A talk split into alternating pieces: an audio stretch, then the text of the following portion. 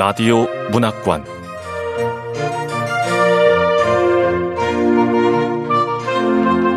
한국 단편 문학 특선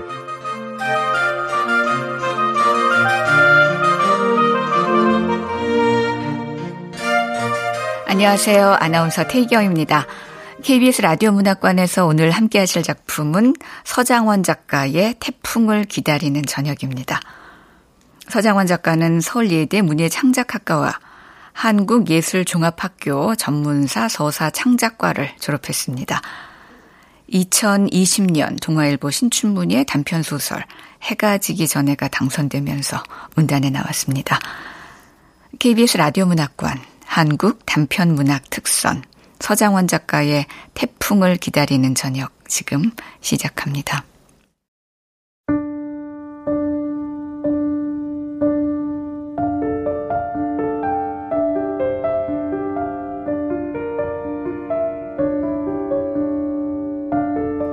태풍을 기다리는 저녁 서장원 태풍이 북상한다는 예보가 있었지만 유준과 도경이 휴게소에 도착할 때까지 날은 화창하기만 했다.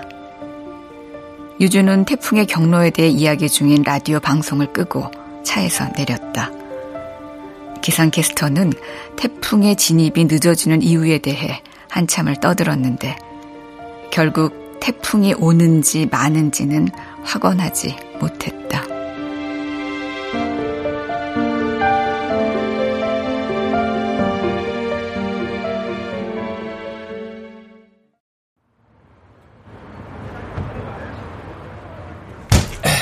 하긴 일기예보는 어제도 틀렸어. 유주는 차에서 내려 탁 소리 나게 문을 닫으며 말했다. 어제 예측대로라면 유준과 도경은 지금 태풍의 영향권에 들어가 있어야 했다. 그러나 하늘은 맑았고 바람도 거의 없었다. 오히려 햇살이 따갑게 느껴질 만큼 화창한 날이었다. 유준을 따라 차에서 내린 도경이 말했다. 이준 씨, 나 오래 걸릴 거야? 어, 커피 사놓을게. 아이스로 할 거지? 유준이 뒤돌아 도경을 바라보며 물었다. 햇볕 때문에 눈이 저절로 찌푸려졌다. 도경은 한 손으로 해를 가린 채 고개를 끄덕였다. 어. 유준과 마찬가지로 얼굴을 찡그리고 있었는데 그것이 햇볕 때문인지 다급한 볼일 때문인지는 알 수 없었다. 유준은 미간을 찌푸린 도경을 바라보다가 문득 그에게 몇 가지 생활 수칙을 일러주던 도경의 모습을 떠올렸다. 신혼여행을 마치고 막 세간이 갖춰진 아파트로 들어갔을 때였다. 아, 아 피곤해. 유진 씨, 우리 결혼한 뒤에도 약간의 거리는 뒀음해. 거리? 아, 무슨 거리? 거리를 왜 둬? 일종의 로맨틱한 거리지. 부부 사이에 확보해야 할 최소한의 간격 같은 거. 이런 간격을 확보하지 못하면 나중에는 서로를 아이들 엄마나 아빠로만 생각하게 될 거라고. 유주는 그 생각에 전적으로 동의하진 않았지만 도경의 불안을 10분 이해했으므로 로맨틱한 생활 수칙을 따라주었다. 온종일 집에만 있는 날에도 무릎이 튀어나온 트레이닝 바지나 목이 늘어난 티셔츠는 입지 않기로 했으니까 이 티셔츠는 버리는 걸로. 아우 배야. 큰일을 볼 때면 반드시 환풍기를 켜놓은 다음 화장실 들어가기.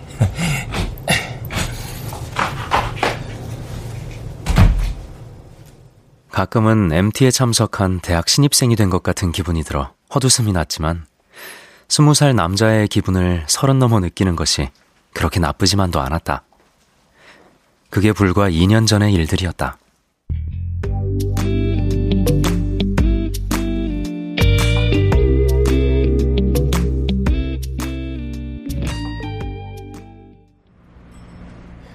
아이스 아메리카노 두 잔이요? 네. 유주는 휴게소 안의 도넛 가게에 들어가 아이스 아메리카노 두 잔을 주문했다. 매장은 꽤 넓었지만 손님은 그를 제외하고 젊은 여자 둘뿐이었다. 도너츠를 살까? 유주는 도넛 진열장 앞을 서성이며 음료가 나오길 기다렸다. 진열장에는 도넛들이 종류별로 놓여 있었다. 그는 도넛도 몇 개 사볼까 생각하다가 그만두었다. 여기서 먹고 갈 만한 분위기도 아니고 차 안에 빵 부스러기 흘리는 것도 싫고. 주문하신 아메리카노 두 잔 나왔습니다. 주문한 커피가 나오자 유주는 양손에 컵을 하나씩 들고 화장실 쪽으로 걸어갔다. 지금쯤이면 도경도 볼일을 마치고 밖으로 나왔을 듯 했다.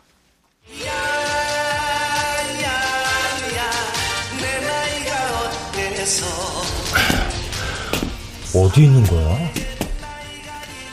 그러나 여자 화장실 문턱까지 다가갔을 때도 도경은 보이지 않았다. 다시 도넛 가게로 돌아가 봐도 마찬가지였다. 유주는 매점 앞에 마련된 테이블들을 훑으며 도경을 찾다가 마침내 흡연 부스 유리창 너머로 익숙한 옆모습을 발견했다. 어, 아,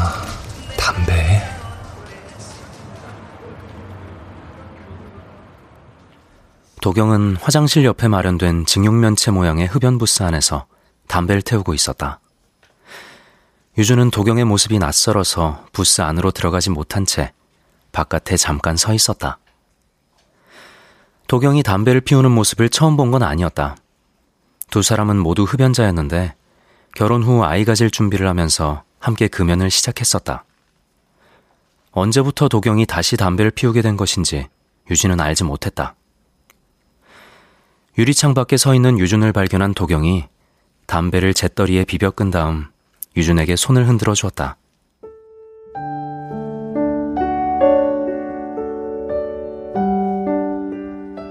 도경은 흰 바탕에 푸른색 꽃무늬가 큼직하게 박힌 원피스를 입고 있었는데 도경이 움직이자 푸른 꽃들이 일제히 일렁거렸다.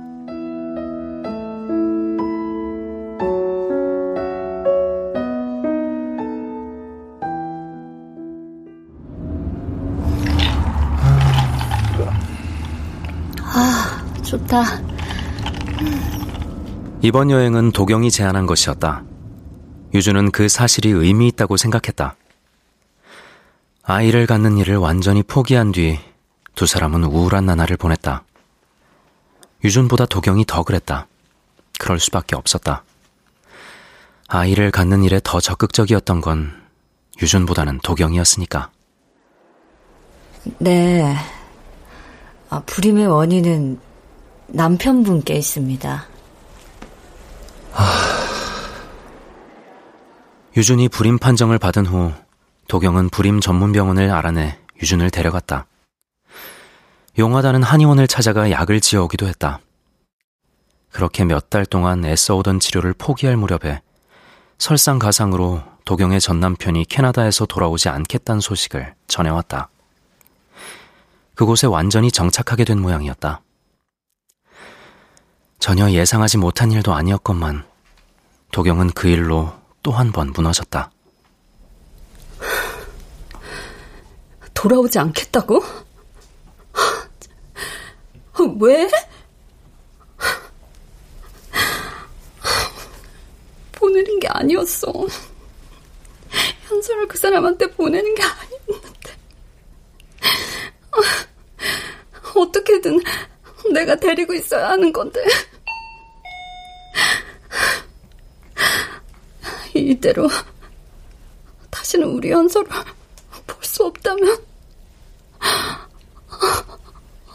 안 돼.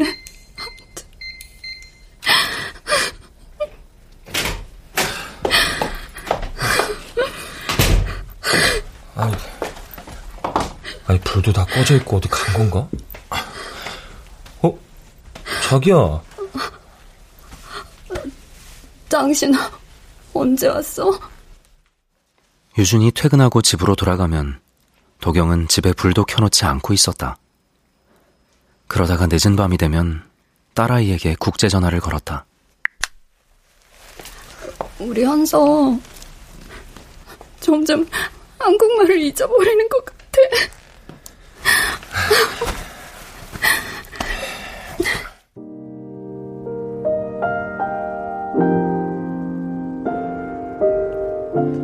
그런 도경을 다독여야 하는 사람은 온종일 경무에 시달린 유준이었다. 이번 아들이를 계기로 그런 날들이 지나가 주기를 유준은 바랐다. 다행히 오늘 아침 도경은 기분이 좋아 보였다.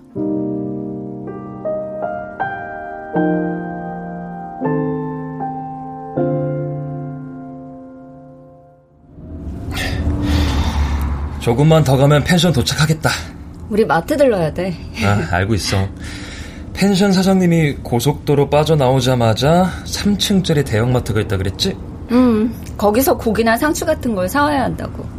거기 지나치면 제대로 된 마트가 없다니까. 가보자. 응. 아, 자기야, 우리 마트 가서 필요하지 않은 걸 사보는 거 어때? 어, 필요하지 않은 거? 응. 우리 소풍 가는 거니까 예쁘고 신나는 걸 하나씩 사보는 거야. 난 모자를 살게. 날이 좋으니까 책 넓은 모자를 쓰고 싶어. 예쁘고 신나는 걸 사자. 아, 나는 뭘 사야 될지 모르겠는데? 어, 당신은 선글라스 사는 거 어때? 지금 음... 있는 거 너무 낡았어. 좋아. 마트에 들어서자마자 그들은 여성복을 파는 3층으로 향했다. 피크닉용 밀짚 모자 있어요? 그럼요. 골라보세요. 써봐도 돼요? 어, 당연하죠. 어, 이 모자는 챙은 넓지만 자외선 차단 기능은 좀 떨어지겠네. 아, 자기야, 응. 이 모자 어때? 응, 이쁘네. 멋져. 아, 아니야, 아니야. 이건 다 좋은데 색깔이 좀 그렇. 도경이 예전의 모습을 되찾고 있다고 유주는 생각했다. 지난 몇 달간 도경은 유준에게나 자신에게나 무성의했다. 전처럼 출근하는 그와 함께 아침을 먹지 않았고 혼수로 장만한 일제 식기들의 음식을 담는 일도 그만둔 채 반찬통을 식탁에 그대로 올렸다. 똑같은 트레이닝 바지를 며칠째 입고 있던 적도 있었다. 하지만 이제는 달라질지도 모른다고 유주는 기대했다. 해변의 펜션에서 하룻밤을 보내고 집으로 돌아가면 꽤 많은 게 변하게 될 거야. 어, 이 모자 좋다. 챙도 넓고 보라색 리본도 마음에 들어. 오, 고객님, 너무 감각 있으시다. 아, 이거 소화하는 사람 드문데 완전 주인 제대로 어, 만났어요. 어, 진짜요? 어, 잘 어울려. 저 계산해 주세요. 포장은 안 해주셔도 돼요. 쓰고 갈 거니까. 네. 이제 자기 선글라스 사러 가자. 응? 직사각형의 가격표가 챙끝에서 달랑거리고 있었다. 마트를 나서면서 유주는 자동차 천장에 달린 작은 창을 열었다. 그들은 창을 통해 들어오는 바람을 맞으며 펜션으로 갔다. 어, 좋아, 아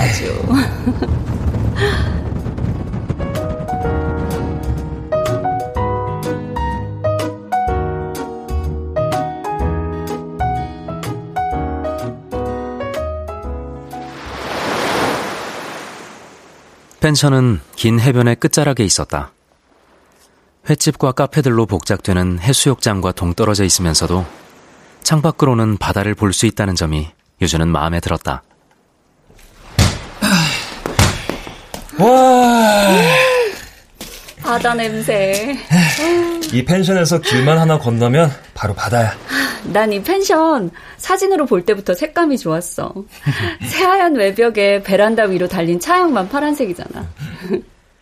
유주는 동감했다. 펜션의 이름은 산토리니였는데 건물만 떼놓고 보면 정말 그리스의 해변에 있을 법해 보였다. 유주는 마당 겸 주차장에 차를 댄 다음 숙소 건물과 마주보고 있는 안채로 가서 예약을 확인했다. 그러는 동안 어디선가 작고 흰 개가 다가와 그의 발치에서 꼬리를 흔들었다. 사람을 잘 따르는 강아지인가 봐. 어머, 귀여워. 네, 저 전에 왔던 손님들 중에 그한 팀이 버리고 간 개예요. 마음에 들면 데려가세요. 열쇠를 들고 나온 펜션 사장이 말했다. 그는 환갑쯤 된 남자로 작은 키에 머리가 반쯤 벗겨져 있었다. 사장은 직접 열쇠로 2층으로 올라가 방문을 열어 보여주더니 유준과 도경보다 앞서 방 안으로 성큼 들어갔다. 여기가 우리 펜션에서 전망이 제일 좋은 방입니다. 태풍 온다고 여기저기서 난리를 쳐가지고 예약이 다 취소됐거든. 근데 봐요. 난 어때요? 아, 그러게요. 일기예보라는 게 믿을 수가 없어서. 역시 젊은 부부라 현명하시네. 응? 예약 함부로 취소도 안 하고. 아, 그 여기 있는 물건들 내 저 사용하는 법 알려드릴게. 펜션 사장은 에어컨 리모컨 사용법을 알려주더니 화장실로 들어가 샤워기를 사용하는 법까지 설명한 다음 방을 나갔다. 문이 닫히자마자 도경은 침대 위로 털썩 주저앉았다. 아, 저 아저씨 말 많다. 무슨 선생님 같아. 반말도 막 섞고. 우리가 어려 보였나 보지. 자기가 좀 동안이잖아. 아, 유준 씨. 정말 그렇게 생각해? 도경 씨가 나보다 다섯 살 연상이라 나이 얘기만 나오면 부담을 느끼나 봐. 아이, 물론이지. 자기 동안 맞아. 당신이 그렇게 보겠지. 내 나이를 아니까. 유주는 휴게소에서 도경을 찾아다니며 들었던 트로트 가사가 떠올라 실소가 났다. 내 나이가 어때서 사랑하기 딱 좋은 나이라니. 그런 멜로디랑 가사가 귀에 박히는 걸 보니까 나도 이제 정말 나이를 먹었나 보다. 나이라. 동시에 몇 달 전 그보다 한참 어린 여자 직원에게 동안이란 칭찬을 들었던 것을 떠올렸다. 저보다 서너 살 많은 오빠인 줄 알았어요. 인사치레로 한 말이란 걸 알면서도 유주는 무척 기뻐했다.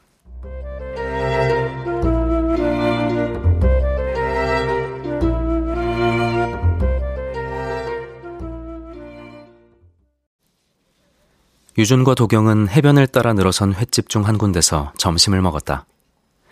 그러는 동안 소나기가 내렸다가 그쳤다. 두 사람이 식당에서 나왔을 때는 날이 개고 있었다. 수평선이 가느다란 빗줄기처럼 바다와 하늘을 가로질렀다.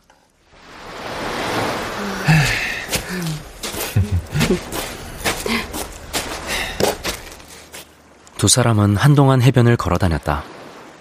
모래가 젖어 있어 오히려 걷기가 더 편했다. 어, 저거 갈매기 발자국 맞지? 응, 그런 것 같은데? 꼭 아기 발자국 같아. 아기? 유주는 도경이 아기라는 단어를 사용한 것에 놀랐다. 한동안 길거리에서 유모차만 마주쳐도 표정이 달라지던 그녀였다. 그러나 도경은 지금 이렇게 웃고 있었다. 유주는 도경의 여벌구를 바라보았다.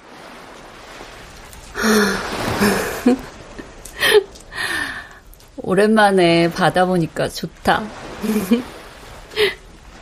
어쩌면 돌아오는 금요일 저녁에는 도경 씨와 함께 영화도 관람하고 단골 술집에서 맥주를 마실 수도 있겠다. 그건 결혼 후 한동안 지속되었던 두 사람의 데이트 방식이었다.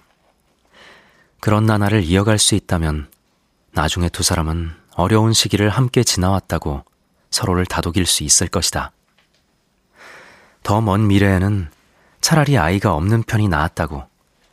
그래서 서로에게 더욱 충실한 부부가 될 수 있었다고 얘기할지도 몰랐다.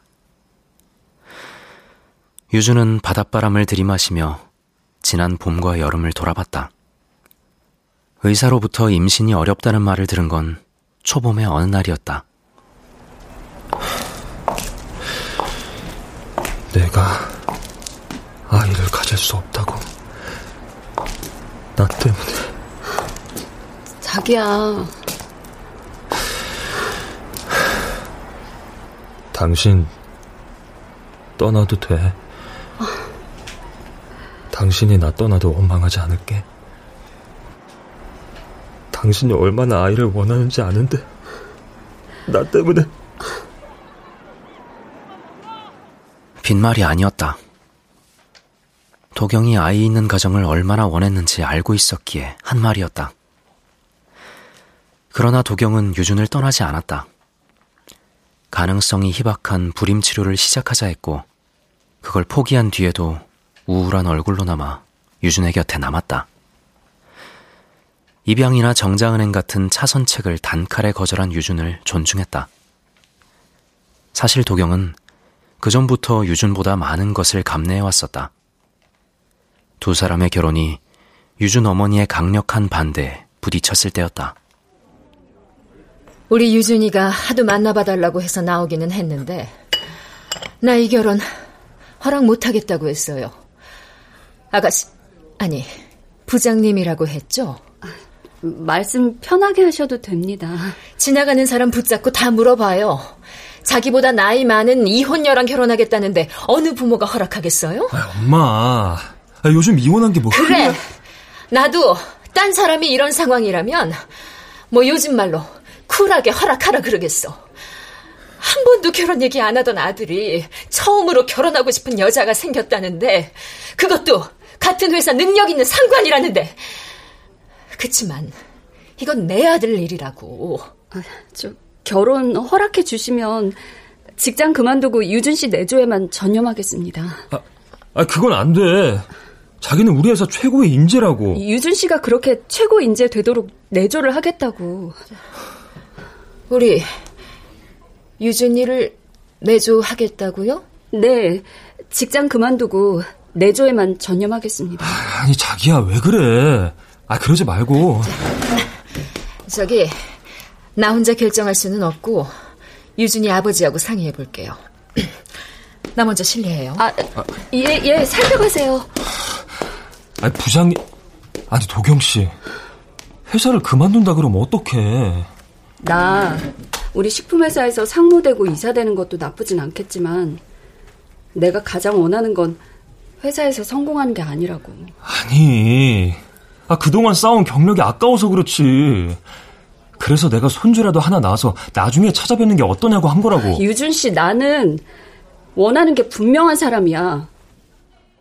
그때 도경은 그렇게 말했다. 그리고 그렇게나 원하던 것을 가지지 못하게 되자 유준보다 더 크게 절망했다. 유준은 도경과 달랐다. 그는 대체로 자신이 무엇을 원하는지 모르고 살아갔다. 불임 진단을 받고 나서야 유준은 자신이 아이를 갖고 싶어 했단 사실을 깨달았다.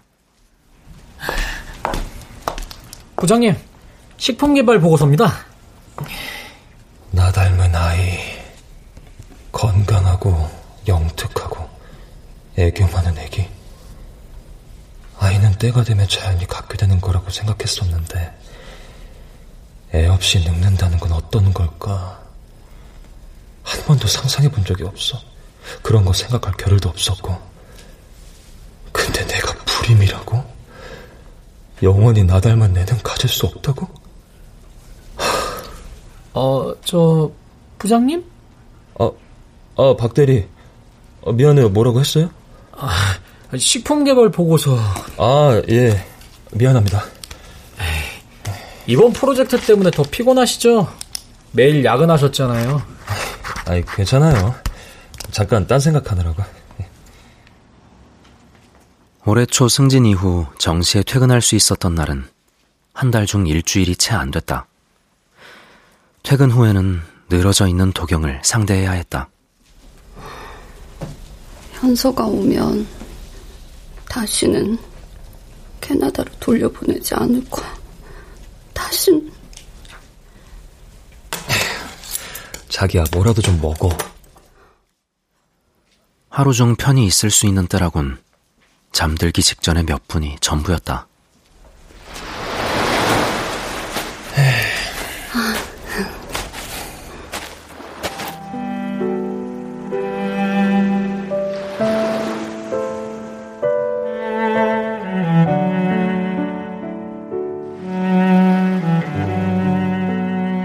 여유롭게 도경과 해변을 걷고 있는 지금 유주는 자신이 도경과의 결혼 생활에서 무엇을 기대하고 있는지 알 수 없었다.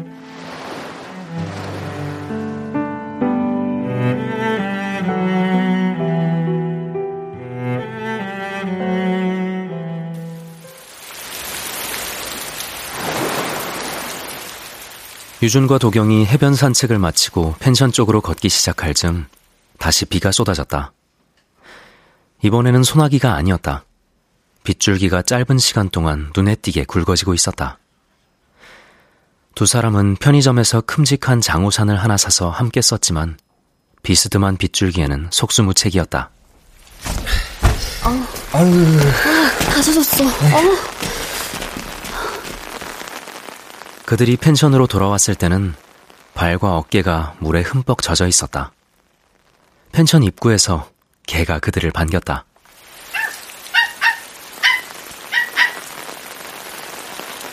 비를 맞으며 마당에서 뛰어다녔는지 온몸이 젖은 채였고 내 발과 배가 지늘그로 더러웠다.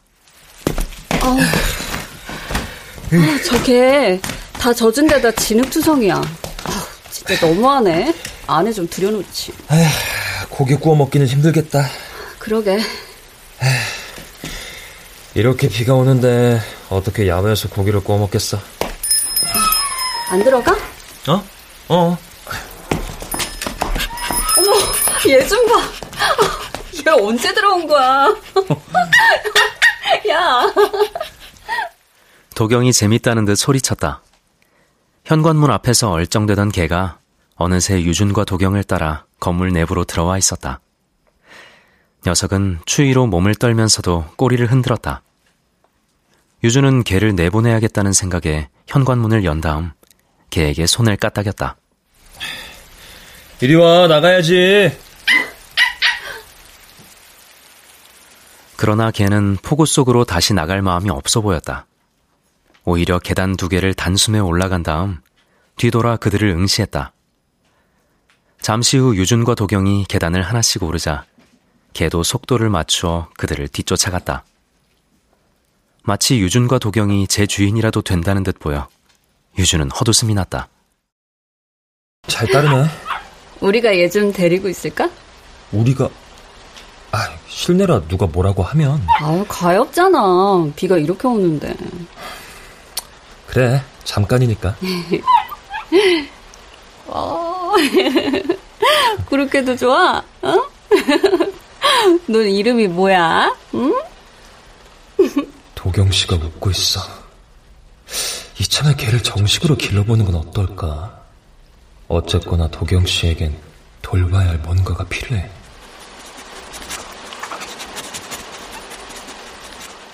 실내로 들어선 개는 부르르 몸을 떨어 물기를 털어낸 다음 방안 곳곳을 걸어다니며 냄새를 맡기 시작했다. 개가 지나간 자리마다 진흙 발자국이 남았다. 아우, 방바닥에 온통 진흙투성이야. 이제 어쩌지? 우리가 얘 좀 씻겨줄까? 아, 아... 유주는 좋은 생각이 아니라고 생각했다. 남의 개를 씻기는 건 의도야 어쨌든 무례한 행동 같았다. 게다가 유주는 한 번도 개를 씻기는 일을 해본 적이 없었다. 개를 기른 적이 없으니 당연했다. 그리고 그가 아는 한 도경 역시 그랬다. 아, 내가 할게. 당신은 보조만 좀 맞춰줘. 어, 자기야.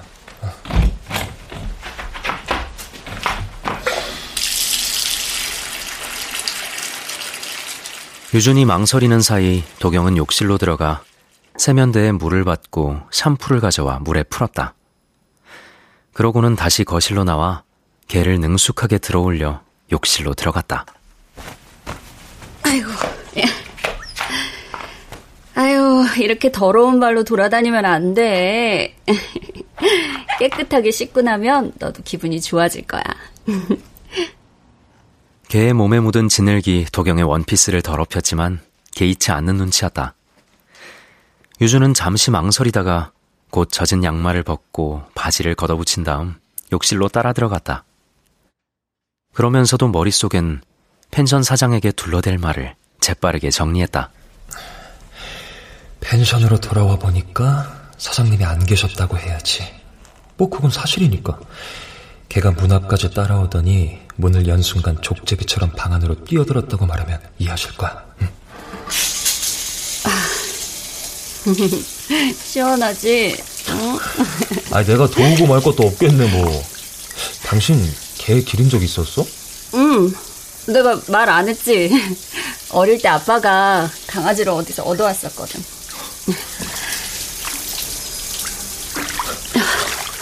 그건 뭐 하는 거야? 강아지용 샴푸가 없을 땐 그냥 사람 쓰는 샴푸를 물에 중화시켜서 쓰면 돼. 원래는 30분 정도 중화를 해야 하는데. 어.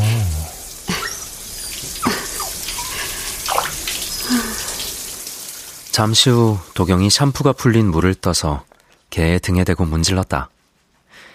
유준도 도경을 거들었다. 개의 피부는 놀라울 정도로 따뜻하고 부드러웠다. 유준은 결혼 직전 백화점에서 눈여겨보았던 아기 욕조를 생각했다. 이 욕조 되게 유명한 브랜드 제품이야.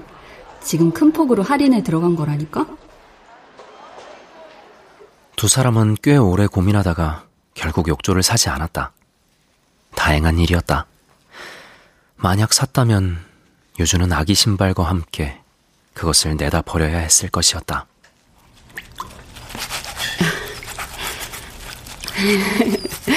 너도 시원하구나. 응. 가만히 있는 것 좀 봐. 그러게. 와, 당신 되게 잘한다. 귀에 물 들어가지 않도록 하는 것도 섬세하고. 아, 걔를 언제 기른 거야? 난 몰랐네. 어릴 때부터 대학 들어갈 때까지니까 10년 정도 키웠지? 음. 도경은 그렇게 대답하곤 샤워기로 개의 몸에 물을 뿌렸다. 다시 물을 맞는 것이 싫었는지 개가 재빠르게 몸을 털었다. 비누 거품이 사방으로 튀어 오시며 욕실 내부가 엉망이 됐지만 도경은 웃기만 했다. 아! 어머! 아이, 다시 물 맞는 게 싫다 이거지, 어? 의사 표현이 확실하구만, 어? 유준도 따라 웃었다. 만약 그들이 아이를 낳았다면 분명하게 느낄 수 있었을 어떤 감정이 두 사람의 머리 위를 스쳐갔다. 샴푸 거품이 유준의 손가락 사이로 흘러내려 바닥에 뚝뚝 떨어졌다. 강아지 이름이 보리였어. 보리가 죽고 나서 다시는 개를 안 기르려고 결심했지. 그러면 보리가 너무 속상해할 것 같았거든. 개를 안 키워본 사람은 잘 이해가 안 갈 거야.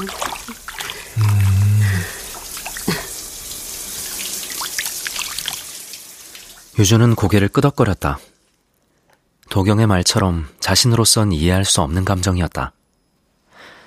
도경이 능숙한 손길로 개의 다리를 하나씩 들어올려 거품기를 행궈냈다. 거품기가 모두 물줄기에 쓸려 내려가자 도경은 일어서서 수건으로 개의 몸을 닦아줬다. 도경의 손이 떨어지자마자 개는 재빠르게 욕실을 빠져나갔다. 지금도 개를 기르기 싫은 거야? 어? 글쎄.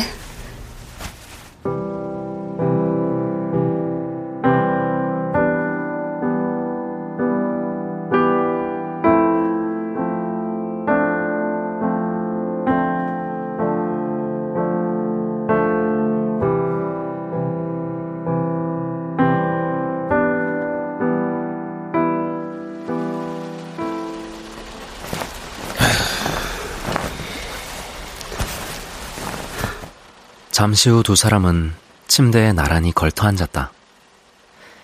창밖으로는 여전히 비가 쏟아지고 있었다. 태풍이 오기는 오려는 모양이네.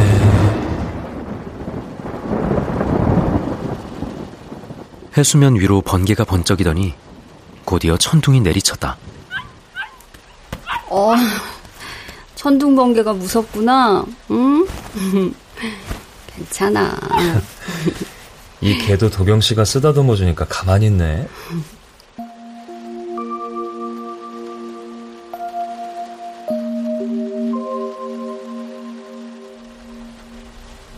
사실 보리를 죽인 건 나야. 내가 잃어버렸거든.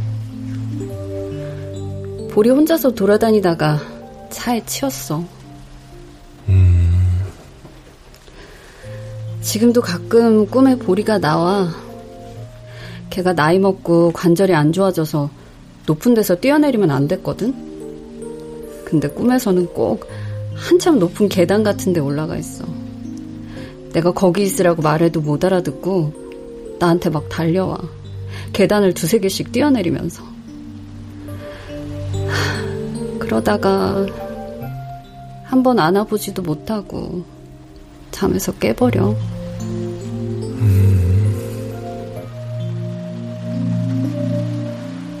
유주는 고개를 끄덕이며 묵묵히 들었다.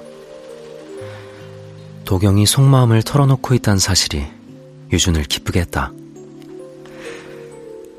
유준은 팔을 뻗어 도경의 손을 잡았다. 도경이 유준의 손을 양손으로 감싸주었다. 도경의 손은 작고 따뜻했다. 유준은 자신도 무언가를 털어놓아 이 분위기를 이어가고 싶다는 생각을 했다. 어릴 적 학교 앞에서 샀던 병아리가 기억났다. 그 병아리는 집에 들여놓은 지 한나절도 안 돼 죽었다. 그 일은 유준에게 작은 생채기 하나 남기지 못했다.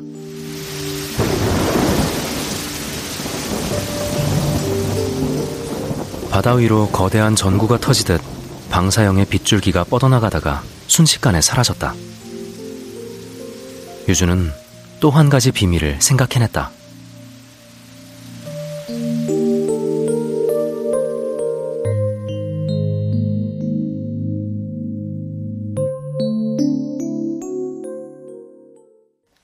한 달 전 퇴사한 인턴 사원 윤가영에 관한 것이었다. 부장님 나이 그렇게 많은 줄 몰랐어요. 전 저보다 서너 살 많은 오빠인 줄 알았는데. 혹여나 거기에 또 다른 의미가 있지는 않을까 하는 생각에 유주는 한동안 그 짧고 단순한 문장을 곱씹었다. 물론 이런 이야기를 도경에게 털어놓을 수는 없었다.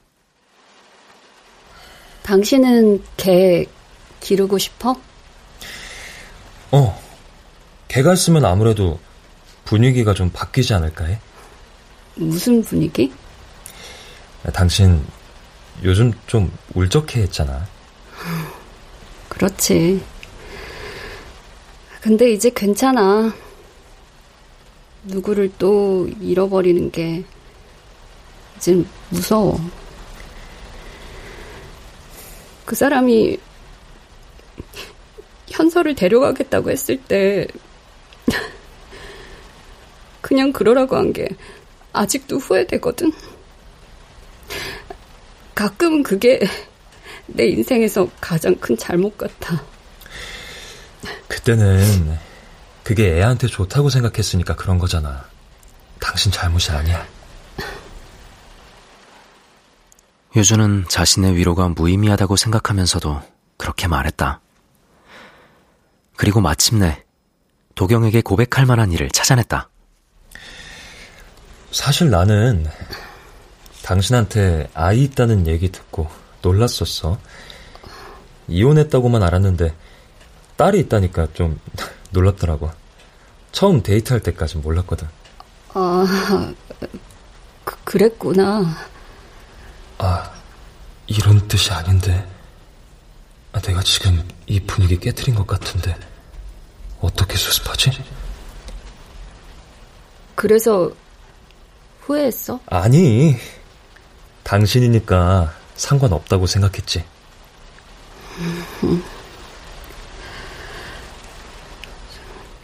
다음 달에 현서가 한국에 온대. 다음 달에 도경 씨 딸이 한국에 온다. 이 말이 의미하는 건 뭘까? 아주 오는 거야. 유주는 도경이 한 말의 의미를 천천히 깨달았다.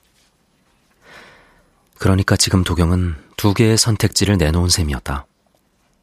도경의 딸과 함께 사는 삶이 그 중 하나였고, 나머지 하나는 이혼 일터였다. 유주는 지늘기 묻어 엉망이 된 옷을 입은 채 무덤덤한 표정을 짓고 있는 도경을 바라봤다. 지금 대답하라는 건 아니야. 한번 생각해 봤으면 해. 유주는 도경의 딸과 직접 대면한 적이 없었다. 사진이나 동영상으로만 몇 번 봤을 뿐이었다. 크고 쌍꺼풀 진 눈이 도경과 비슷했지만 얼굴형이나 코와 입의 생김새는 확연히 달랐다. 엄마보다는 아빠와 더 닮았을 거야.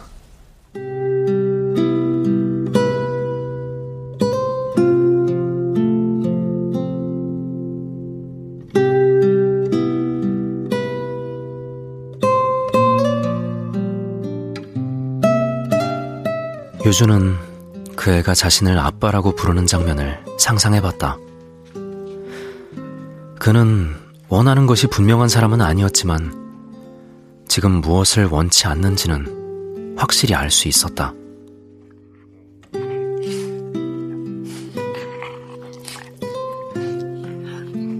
어느새 개가 도경의 발등을 베고 조그만 소리로 코를 골고 있었다. 유주는 비 내리는 바다를 가만히 바라봤다.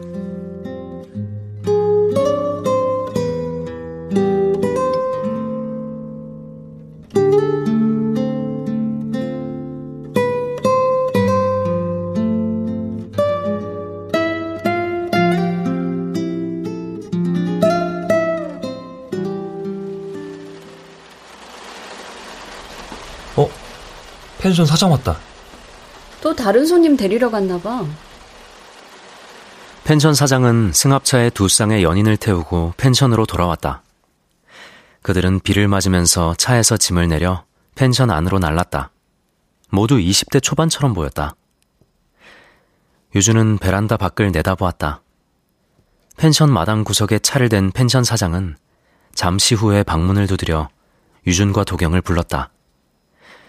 유준이 방문을 열자 빗물로 양어깨가 젖은 그가 서 있었다. 6시에 그 바비큐 맞죠? 아, 바비큐요? 비가 이렇게 오는데요? 아, 이제 베란다 있잖아요. 곧 비 안 맞아요. 펜션 사장은 별일 아니란 듯 말했다. 방 안을 돌아다니던 개가 사장을 보고는 앞으로 나와 꼬리를 흔들었다. 사장은 역시 별일 아니란 듯 중얼거렸다. 응? 어, 얘는 왜 여기 있대요? 아, 아 얘가 우리를 따라 들어와서요. 예, 잠깐 데리고 있었어요. 이놈 자식 이거 호강하네.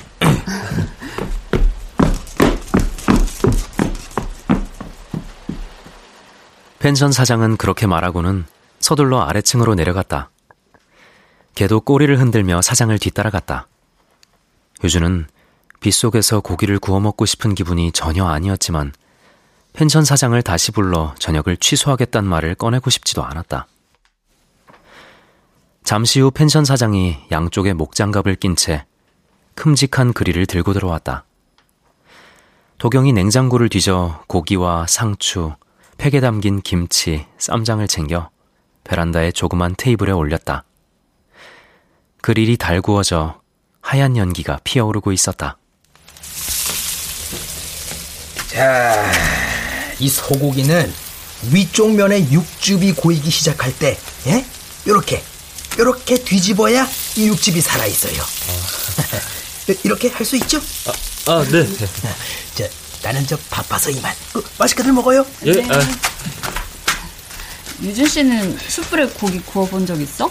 아, 글쎄, 한두 번? 어? 아우, 매워. 수칫하며 연기가 피어올라 눈과 코가 따끔거렸지만 둘은 그런 것에 대해 말하지 않았다. 베란다 밖으로는 여전히 폭우가 쏟아졌다. 유주는 윤가영이 퇴사하던 날에도 꽤 많은 비가 왔었던 것을 기억했다. 윤가영의 퇴사는 다소 냉담한 분위기 속에서 진행됐다. 윤가영과 함께 일했던 다른 두 명의 인턴 사원들이 정직원으로 채용되었던 탓이었다.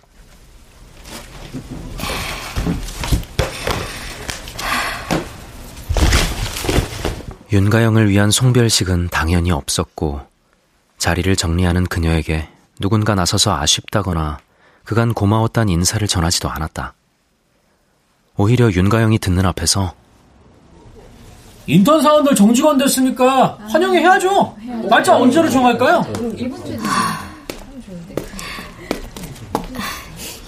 부장님.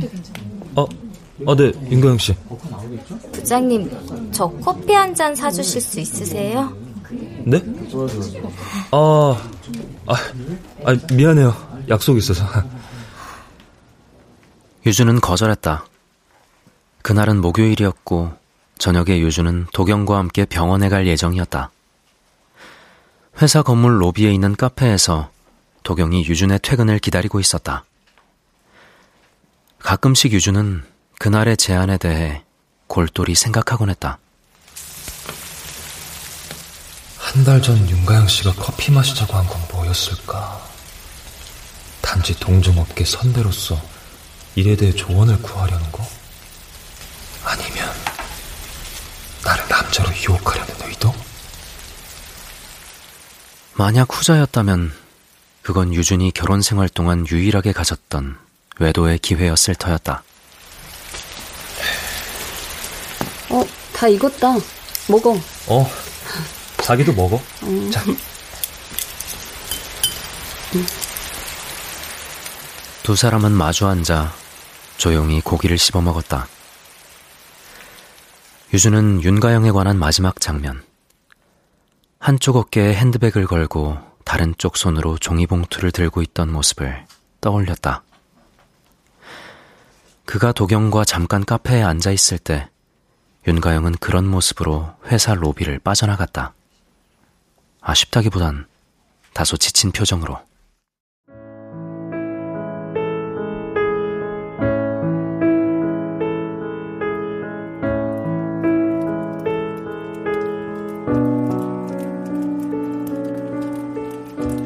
멀리 수평선 쪽에서부터 구름이 걷히기 시작했다. 빗줄기도 조금씩 가늘어지고 있는 듯 했다.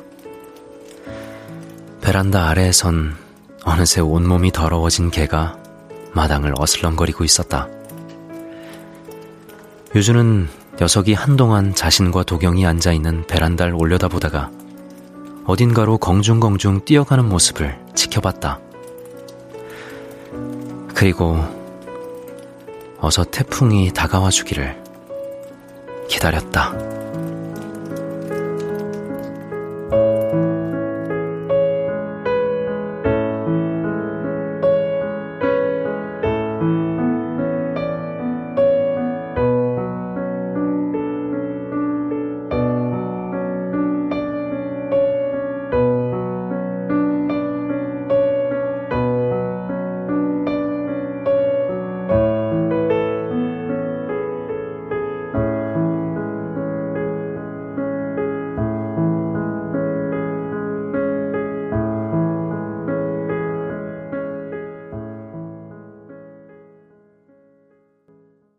지금까지 기술 송민아, 음악 최연석, 음향 효과 안익수, 강우석, 노동걸, 극본 서현이, 진행 태희경, 제작 손윤이었습니다.